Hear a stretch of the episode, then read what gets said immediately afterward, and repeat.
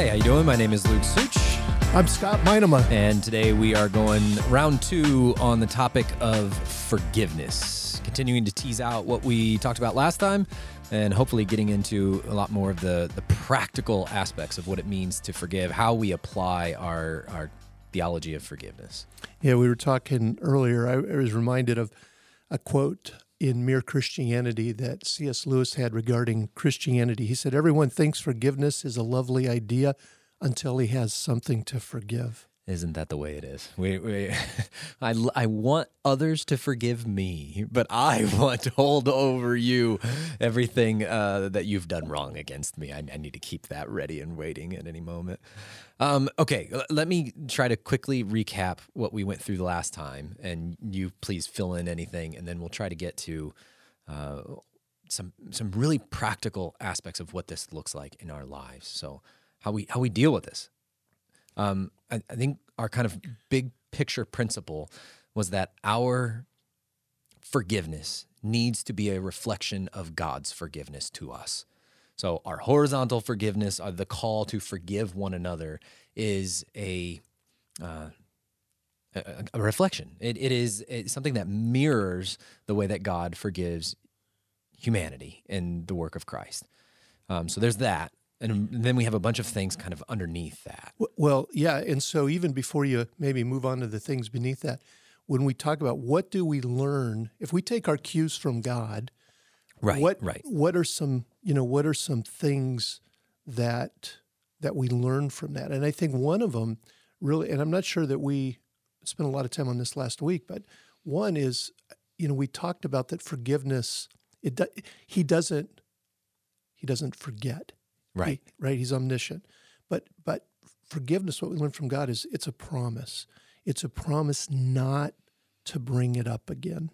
Right? he in psalm 103 11 and 12 it says that as as far as the east is from the west he removes our transgression so it, what we see is that it's not that he forgets because sometimes people think well if i'm going to forgive i just got to forget. You, you're not going to forget. You're going to have to fight hmm. not to bring it up again not to bring it up to yourself not to bring it up to others not to bring it up to the offender He treats you as if it never happened. That's right. Even though it obviously did yeah and continues to. I mean, for us as Christians, we see uh, life of sin, of, of offending God, doesn't disappear when salvation shows up. Rather, it becomes this tension, right? The, the life of the flesh and the life of the spirit. And as we continue to sin, the righteousness of Christ continues to be applied, and we are treated as if we are the righteous one that Christ is. And we receive that benefit. Yeah. Yeah. And, and in that promise, he promises not to allow it to hinder our relationship going forward. Right. So there's just, you know, there's, that's, that's radical. And so we rest on that good mm. promise, right? In many ways, when we talk about eternal security, I bring this up all the time that wh- what we are essentially arguing is do we trust God to fulfill his promise or not? Mm. It- it- do you think that the good word of God, that God is able to fulfill what he has promised to do? And that's that's the question of will he continue to forgive me even when I am a failure on this aspect? And, and the glorious truth of the Bible is that in Christ, yes, he does continue. Hmm. Okay, so there's that first point. Our forgiveness is to mirror God's forgiveness. And then we have a few really important things that come underneath that. First, forgiveness is a means to the end of hmm. reconciliation. Yeah. It's not just forgiveness in and of itself, that's the goal. It, it is pointing you towards the greater relational reality of two people who were fractured being brought back together. Yeah. Yeah. The goal of forgiveness isn't to feel better. The goal of forgiveness isn't therapeutic. It's not. So many Christians have bought into the world's idea that, well, I'm going to forgive so I don't become bitter. I don't want to become one of those bitter people. And, and not becoming bitter is good. I mean, there's, I mean, we don't want to become bitter, but we don't forgive so we don't become bitter. If what you're you're suggesting is if we're going to learn from God, forgiveness always has something much grander in view, and that is reconciliation. Right. Yeah. So you're trying, the, the purpose of forgiveness is for us to be made whole. The same way that God's forgiveness towards us brings us back into right relationship. Like we're back in the garden with Adam and Eve, we get to be in close relationship with God as if sin is not a barrier. Hmm. Great. Okay, so there's that. We also talked about the conditionality of it that hmm. th- there is a an if that comes with forg- if you humble yourself and repent, you are forgiven. And and for us as Christians, we need to, to know that in that vertical relationship, those conditions are fulfilled by Christ. And that repentance is given to us by God. I, I can't move to God on my own. I won't do it. There's nothing native to me that is going to move towards God. It has to be an imposition of God's grace in my life that allows me, that draws me into a, a posture of repentance. Yeah. Yeah, that's the hard, I think, for most Christians when they hear this idea that forgiveness is conditional, it's conditioned based on repentance. That really causes us some tension. and uh, and, yeah, and I yeah, yeah. appreciate, you know, what what you kind of brought out that even in even with God's forgiveness of us, it is conditional. God's forgiveness is not unconditional. It's conditioned on repentance. But to your point, God's the one that grants repentance. Yes. And I think, you know, if we're going to think So important. correctly about it, what we miss is even even pulling out the Trinity and just the different roles of the Father, the Son, and the Spirit Absolutely. in that whole process of reconciliation. And because um, each one plays a different role. But anyway, um, forgiveness is conditional. Yes. Yeah, And and then on one repentance. one more quick thing and and then anything else you want to add in there. That being said, the conditionality of repentance uh, being re- a requirement for forgiveness does not mean that we get to sit in a disposition of bitterness and anger and I'm going to hold this over you until you repent, arms folded, angry, cantankerous old guy, get off my lawn until you come and say you're sorry type of thing. Yeah, and that's and I think that's a good segue even into where we probably want to spend some time today because there's there's two things that come from that. One, um, what if the other person isn't you know doesn't want to repent? What mm. you know what is my I like your word. What is my disposition or what is my posture? Because what happens when when we as Christians begin to hear this idea that forgiveness is conditional, there is a temptation to kind of sit there in a posture or a disposition with my arms folded and going, okay, I don't have to do anything. I'm going to wait for the other person to repent. And You haven't met the conditions. you have that's right, and that's equally wrong as a hmm. a- as is the therapeutic view, and so the so what maybe this is kind of our jumping off point for today. What is the disposition? What is my posture? If rec- especially what happens in situations where reconciliation isn't possible, maybe the person has died, or maybe the Yeah. person's in prison and never going to come out again. I mean, these are all real life situations. Yeah. What if the other person just doesn't repent, doesn't want reconciliation, doesn't want anything to do with me? How do I respond? What's my posture? What's my disposition?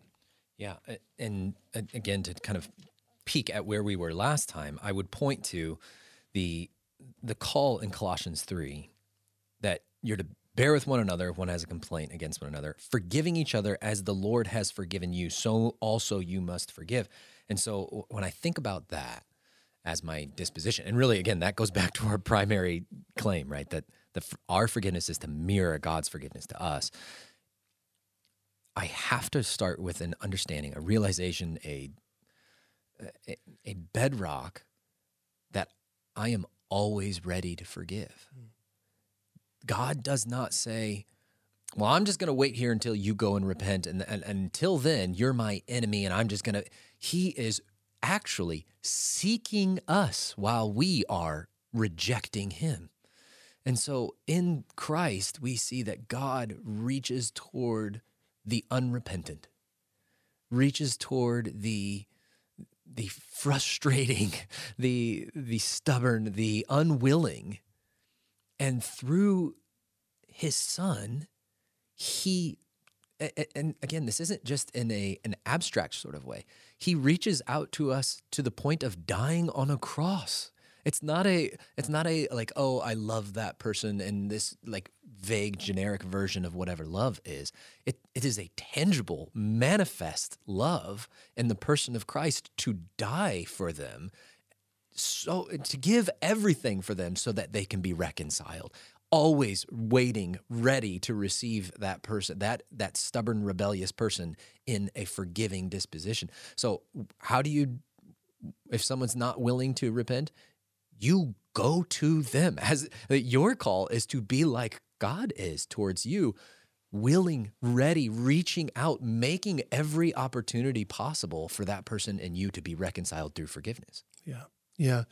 And I think and that's the hard part. That's where I think this type this Christian forgiveness as opposed to therapeutic forgiveness or worldly forgiveness is so different because the truth is for us as Christians a lot of times I don't want because what you're saying is what are you doing to move towards the other person Yes. whether they want to Yes. be reconciled or not in what ways are you relationally moving towards them because oftentimes I don't want to move towards that other person I don't want reconciliation I, I I've been hurt I Mhm. and maybe I want them to feel a little bit of what they've made me feel like, or maybe I I want justice. I want you know I- I want revenge. And I think the first question we have to evaluate our own heart is what do you want reconciliation? And Yeah. if and if you don't, then you have to go to the cross. I mean, that is the remedy for why if I don't want to be reconciled, I have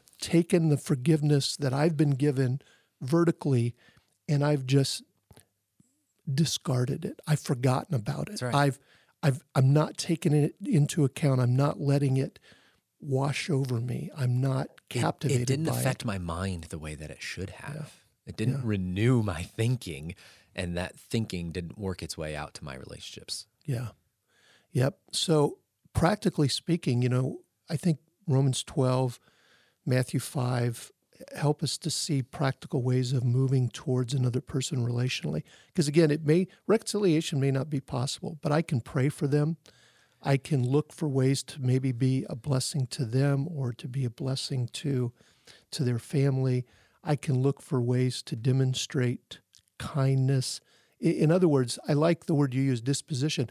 I have a disposition of forgiveness. I have a posture of forgiveness, and I'm looking for ways to move move towards that person. And and this is one of those sticking points that I think I, I, I mentioned last time that frequently we describe the that disposition as forgiveness, and and that's one of the mm-hmm. things that I think when we start to tease this out. I thought maybe we disagree on this a little bit, but I don't think we actually do. I think I'm just using the word forgiveness too broadly, mm. and biblically, it's it's a, a I- don't know if there's another word, a, a disposition of forgiveness, a willingness, a always ready. I am going to remove every possible barrier to forgiveness that I possibly can. And nor- normally I think I've forgiven that person.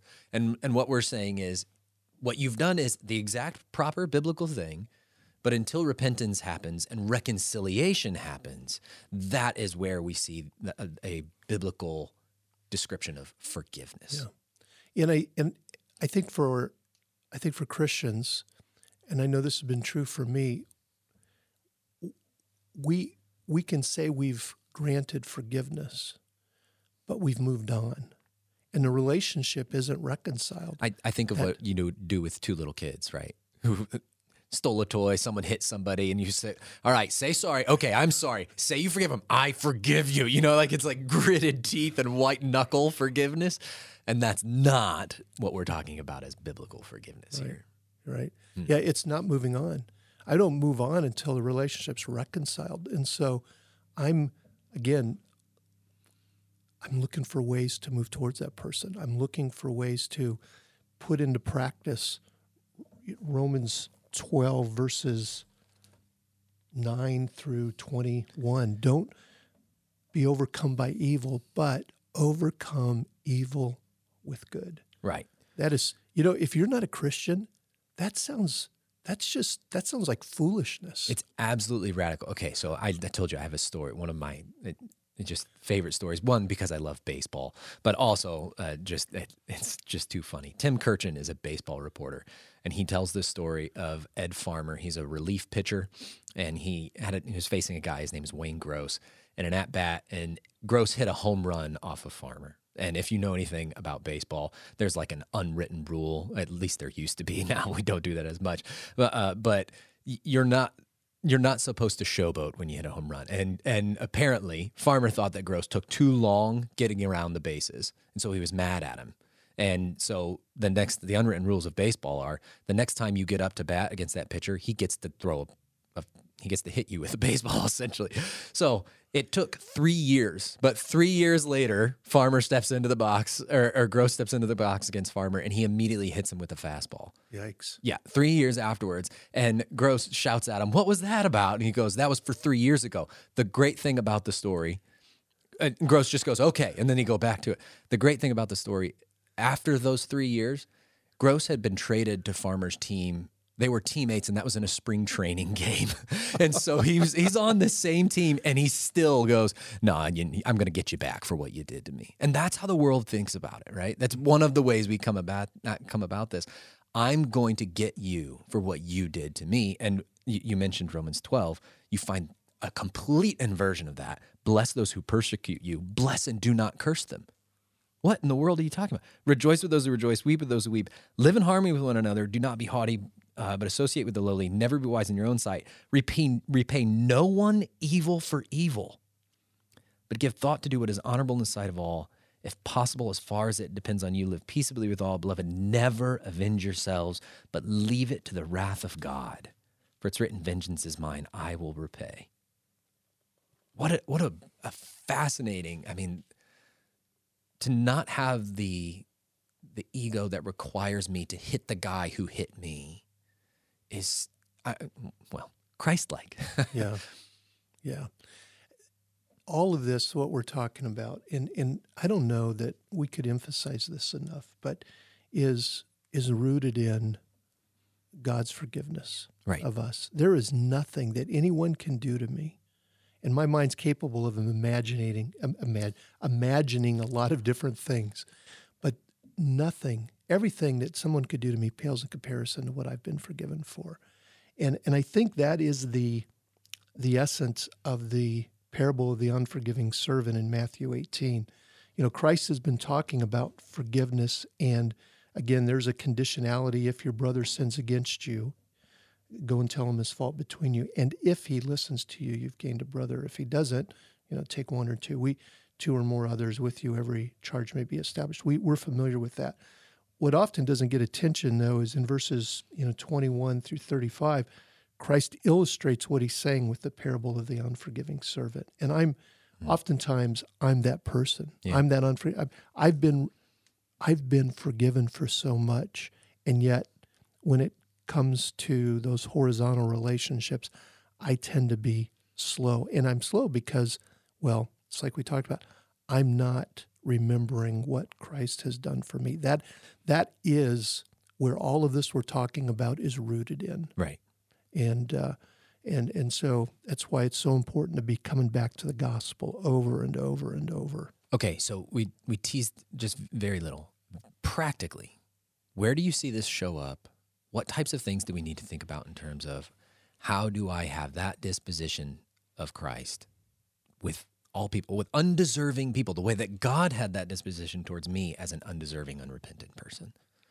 Yeah, I think number one, it starts with uh, constantly reminding myself of the gospel. I right. mean, the word. I'm we, I'm, we are a broken record on that point because I think the Bible's a broken record on that. Like, yeah. th- there's a reason why. Keep yeah. coming back to this. Keep, yeah. yeah, keep going. Yeah. So I mean, I mean, and, and that's a daily. Um, that's a daily. It's a Psalm one uh, type of thing. You know, the, the psalmist who meditates in the Word of God day and night.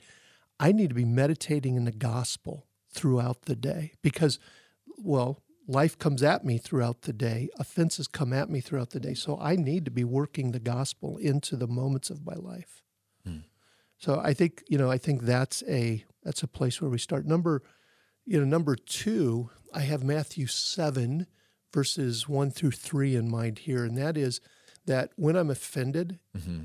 I'm really quick to go to the other person and how they've offended me. And I don't mean like literally go to, I'm just saying thinking about how I've been offended. But I think the first what Jesus Jesus tries to help us here. Yeah. And he says, before you go off on the other person, before you start accusing, consider your own consider the, the log in your own eye so i need to in my in my um, relationships that are in conflict, the first thing I need to do is suspect myself. I think that's the principle out of Matthew 7, 1, uh, 3 through 5 is how have I contr- ask myself this question, how have I contributed to this situation? Is there Sure. anything that I've done? Maybe maybe I wasn't responsible initially, but I've responded poorly. But in what ways have I contributed to this? What do I need to repent of? Um, because that boy, that's a good way to start. Because that's not the way a lot of times we start. Usually we go with fingers blaring, Yeah, yeah. pointing, going, "Well, you did this or you did that." It, especially in marriage, we know those conversations, right? Why are you mad? Well, I'm mad because you said this or you didn't do that. It's amazing how quickly that can diffuse so much of that Yes. tension. Though, if Yes. if you just walk into it and say, you know what, you make a good point, and I was wrong about that. Yes, Immediately, all of the walls go down, and you go, you know what, I was probably wrong about some things too, right? Like, it, like if you can start with that disposition, it makes it so much easier for the other person to acknowledge their own. yep, I stop standing on the wall trying to man the defenses, and I immediately open the doors and say, "Let's reconcile. Let's reconcile." And I, I love, I mean, the Matthew seven point, the the clarity there of keep short accounts.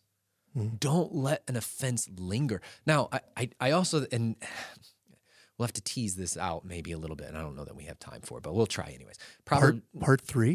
no, I don't think so. Oh, okay. Proverbs nineteen eleven uh, says that a, a person's wisdom yields patience. It's to one's glory to overlook an offense. So I always want to kind of temper this because we've elevated as as a culture we've elevated being offended to a point where we really shouldn't.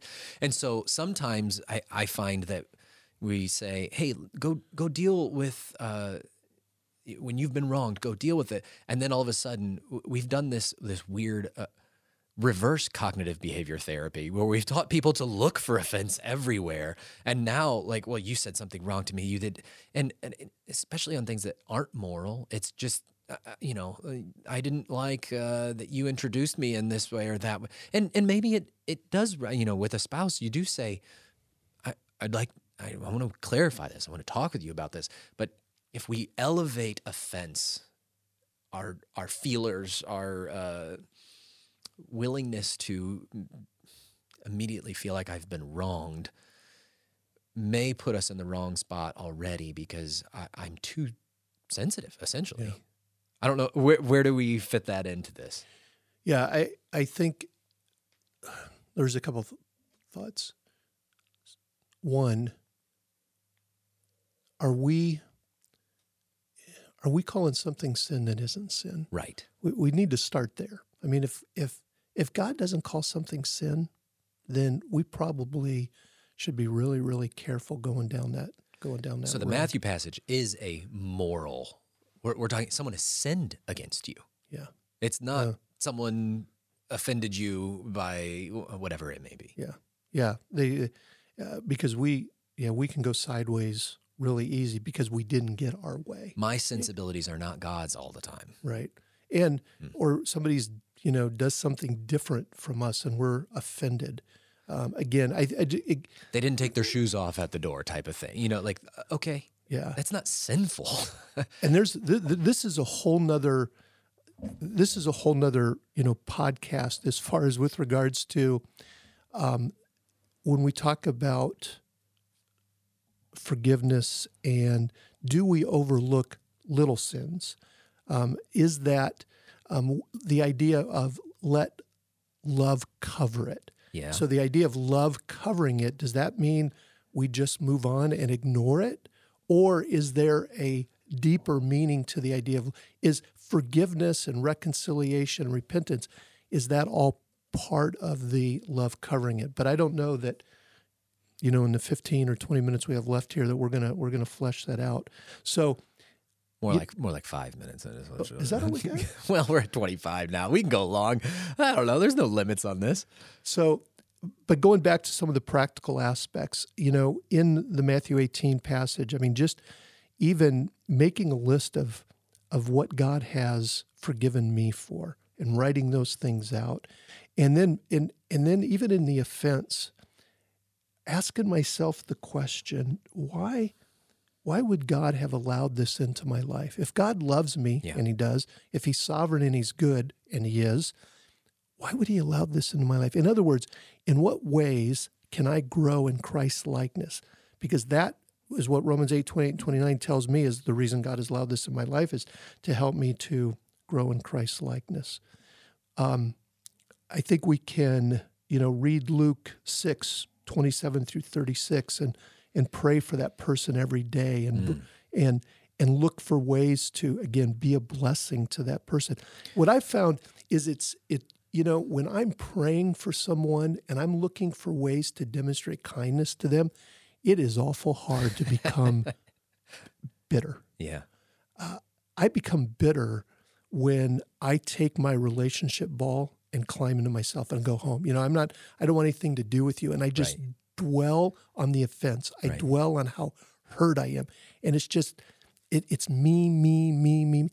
And then all of a sudden, the emotion that starts to overwhelm me is bitterness and anger. And so that's, and that's part of the, the God's good plan is, oh, pray for that person, move towards that person. And in that, you you won't become embittered. Right.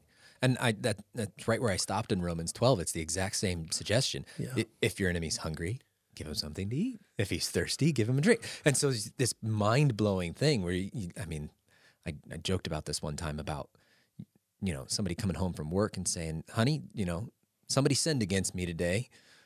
Break out the good dishes and the pasta recipe. I invited them over for dinner, and you're like, "What? What? What do you mean?" Well, they sinned against me. Okay, this is what we're called to do. We're, we're called to to love the and and you have that that kind of an, an enigmatic idiom uh, in in Romans twelve. By doing so, you heap burning coals on his head, is what the text says.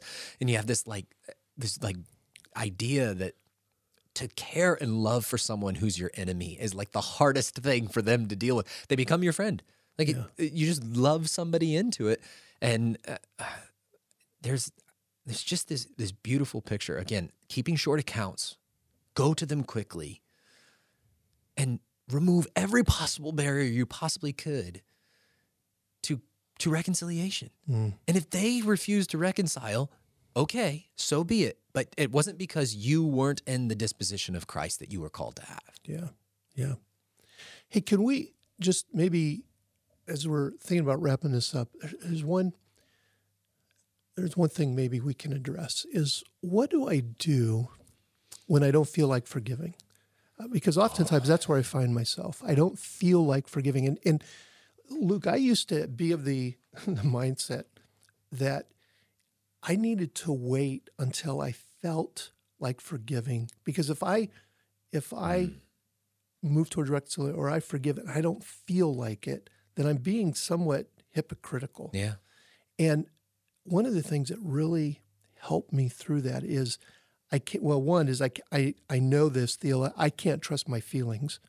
Um, my feelings are contaminated by sin. But what was really helpful was looking at Christ in the garden. You know, when he was in the garden and he was praying to the Father and he said, Father, if there be any other way, let this cup pass before me. That that idea of the cup of God's wrath. And it, and as I was reading that, the very next sentence he said, Nevertheless, not my will, but yours. Yeah. And it it and it hit me. What was he want? What was Christ didn't want to experience the wrath of God. He he didn't desire that. That wasn't and yet in spite of how he felt, he surrendered himself to the Father, to the will of the Father. So in spite of that, he and I th- and I think that's the fight for us is Right. even in those moments I don't feel like it, we surrender ourselves to the good will of the Father and say, just like you've forgiven me, mm-hmm. I'm going to move towards that other person, not because I feel like it, but because of what you've done for me, because I know that's what's going to glorify you and what's going to glorify the gospel. Yeah, I, mean, I think you, you may have answered your own question there, uh, but I I think it's it's absolutely right. Now, that requires a lot of maturity, a lot of maturity of just relationship, a lot of maturity of faith to say, this isn't how I feel, but I know how I feel is wrong. And man, to be uh, that there is a I, I go back to Romans chapter 12, the earlier section there, to, to, to not think more highly of yourself than you ought, Mm. and to recognize that my sinfulness affects me, and and to say, God, I don't feel like forgiving, but I know you do, and I'm going to follow you in this. And I mean, uh, just in terms of very practical suggestions, pray your way into feeling that way. Oh, yeah, Just uh, beg God to change your feelings. That's good. My feelings are wrong. They're so wrong so frequently. God, will you shape my feeling to be a reflection of your feeling? Yeah. Because that's that's essentially what we're doing right there, right? We, we are not reflecting the attitude of Christ. I'm reflecting the attitude of my flesh. So I need to change that. That is a mark to me that I have a sinful disposition in my own heart, Mm. and I need to change that. I have one more real practical suggestion. Mm. Be careful how you deal with your online behavior a lot of times when somebody's sinned against or even just offended, perhaps it's not even a moral sin, we run to the internet. And partic- this is particularly something that my generation does, even uh, with, uh, not, not even with individuals, but just situations. And we air our grievances, right, against, I don't even a corporation, right? They've wronged me. Yelp review this thing. And let, let me tell you how uh, T-Mobile is the worst organization that has ever existed, and we build in ourselves a very unbiblical instinct to talk about our wrongs with everyone but the person that has wronged us, Yeah. and and it's such a bad habit. Put the keyboard down and go talk to the person. Yeah, yeah. Um, I think I think it's called gossip, and and and and right, your, a genera- your- Your than I am. generation may may do. My generation tends to just tell anybody that'll listen, right? So I tell my friend, I tell other family members. In other words, I go to people that aren't part of the problem and they're not part of the solution. And the reason is usually is I'm just trying to build up Team Scott. I, Yep. I want people Yeah. to come alongside me and say, "Oh yeah, you were so, you did the right thing. You were so wronged." And in those moments, we are not demonstrating the gospel. We are not glorifying God. We are glorifying self. It's all. I mean, I'm just at the center of all of that. And again, I, I appreciate where you went, Matthew 18. If you've got a, you go to the, you go to the person. Yes. That's the way to. That's the way to begin to, well, pursue reconciliation. Well, and I, I again go back to Romans 12. One of the things that we see is that I'm not capable, that, that person did wrong you, but I'm not capable of holding justice and administering it properly. So I give that, I, I trust that God will deal with that. I can't do it because Yes. my own biases, my sinfulness, my uh, instinct for vengeance is not something that I can hold while also holding forgiveness the way that I need to. I, I can't do both of them. I just, I, I'm incapable. So Tim Keller in his commentary on Romans 12 says that the gospel promises us justice and reminds us that we are not the ones who give it. And, and that is a freeing burden to say, again, a very practical suggestion.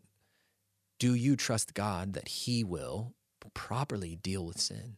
And I don't have to be the one who deals with that person's sin. I'm not called, in fact, I'm forbidden from trying to d- deal with that person's sin. God will deal with it. I am to reconcile. I am to be in a disposition of reconciliation at all times. Yeah. And and again, as I I agree with you. And as you're saying that, I'm I'm thinking, you know, there may be someone who has been deeply wronged.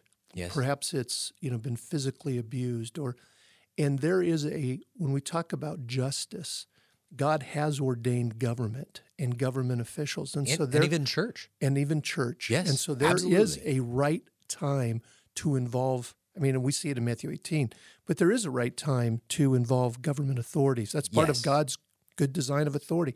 There is a right time to involve uh, the leadership of the church. And we're not just suggesting that if you're in an abusive situation that you just, right, deal with it Thank and you. Good. trust God. Good catch. Yeah, don't throw your hands up and go, "Oh well, God will take care of it, and I'll never do Right. anything."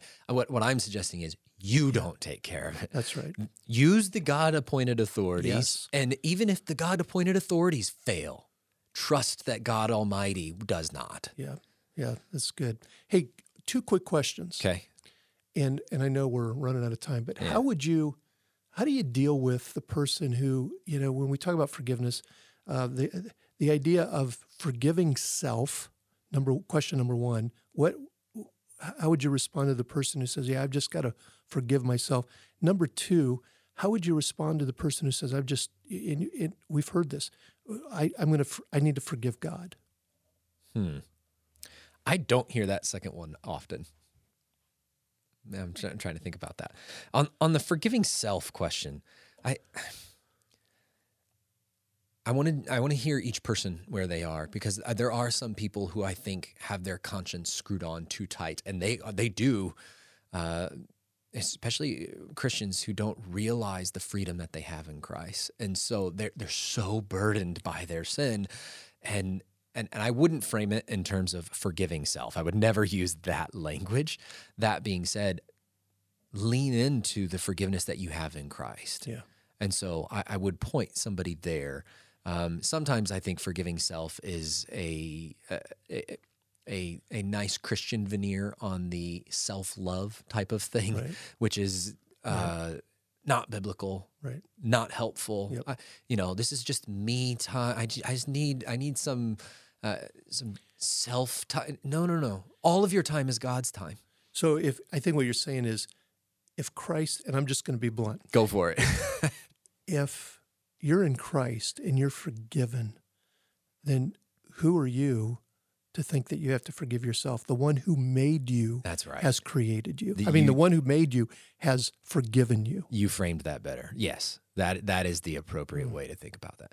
Christ has already done that. Yeah. The, the the definitive opinion on that question has already been handed down. hmm Great. Yeah. Let's move on. So on, on the second one, forgiving God, give me a context. I don't even know. Well, yeah, I mean, we hear hear this in the counseling room, not all the time, but from time to time. You know, um, it usually comes in in the in the midst of suffering. Maybe Okay. it, maybe it's an unwanted diagnosis. Maybe it's Sure, the sure. loss. Maybe it's the loss of a child, and there's a recognition of that God had a hand in it.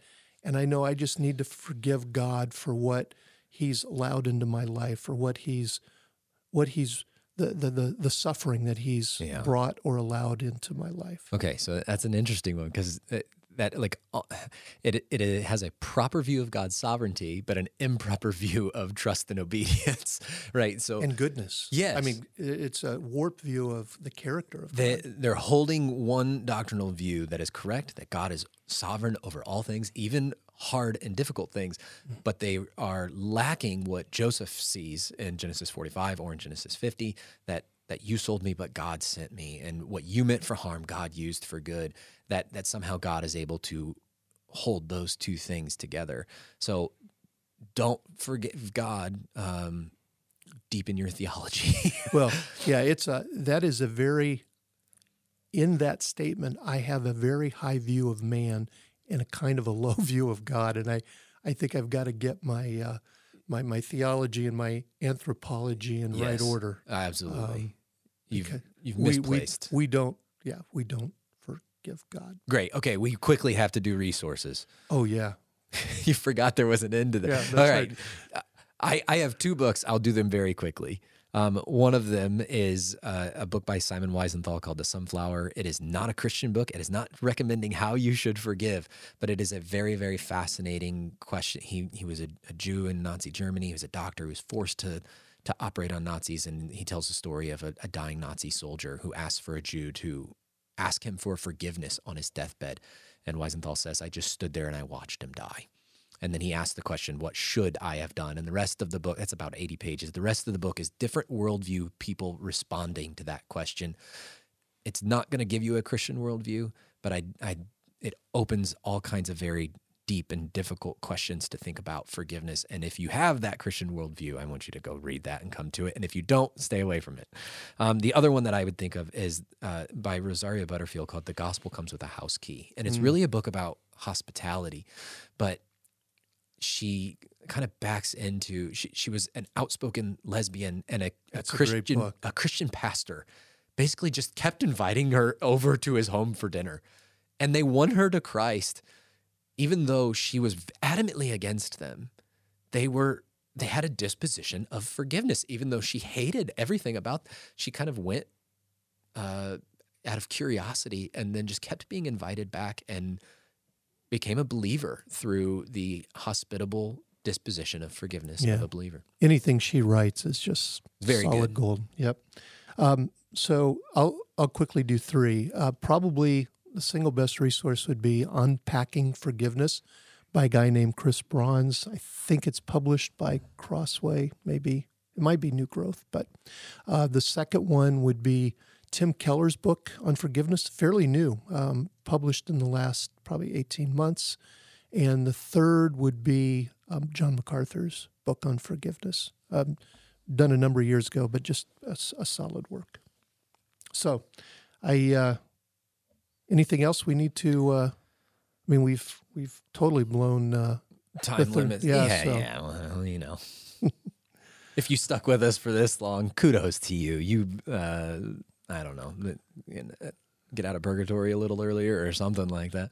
well, this has been a good discussion. I, I again, I think if as Christians, if there's anything we should get right, it ought to be this idea of forgiveness, repentance, reconciliation. Wouldn't it be a great thing for us to be known as really good forgivers? Yeah. That the, the church is full of those who are outstanding at forgiving the way that Christ has forgiven us. Yeah. To the All right. glory of God. Uh, absolutely, a great call. Let's go meet that bar.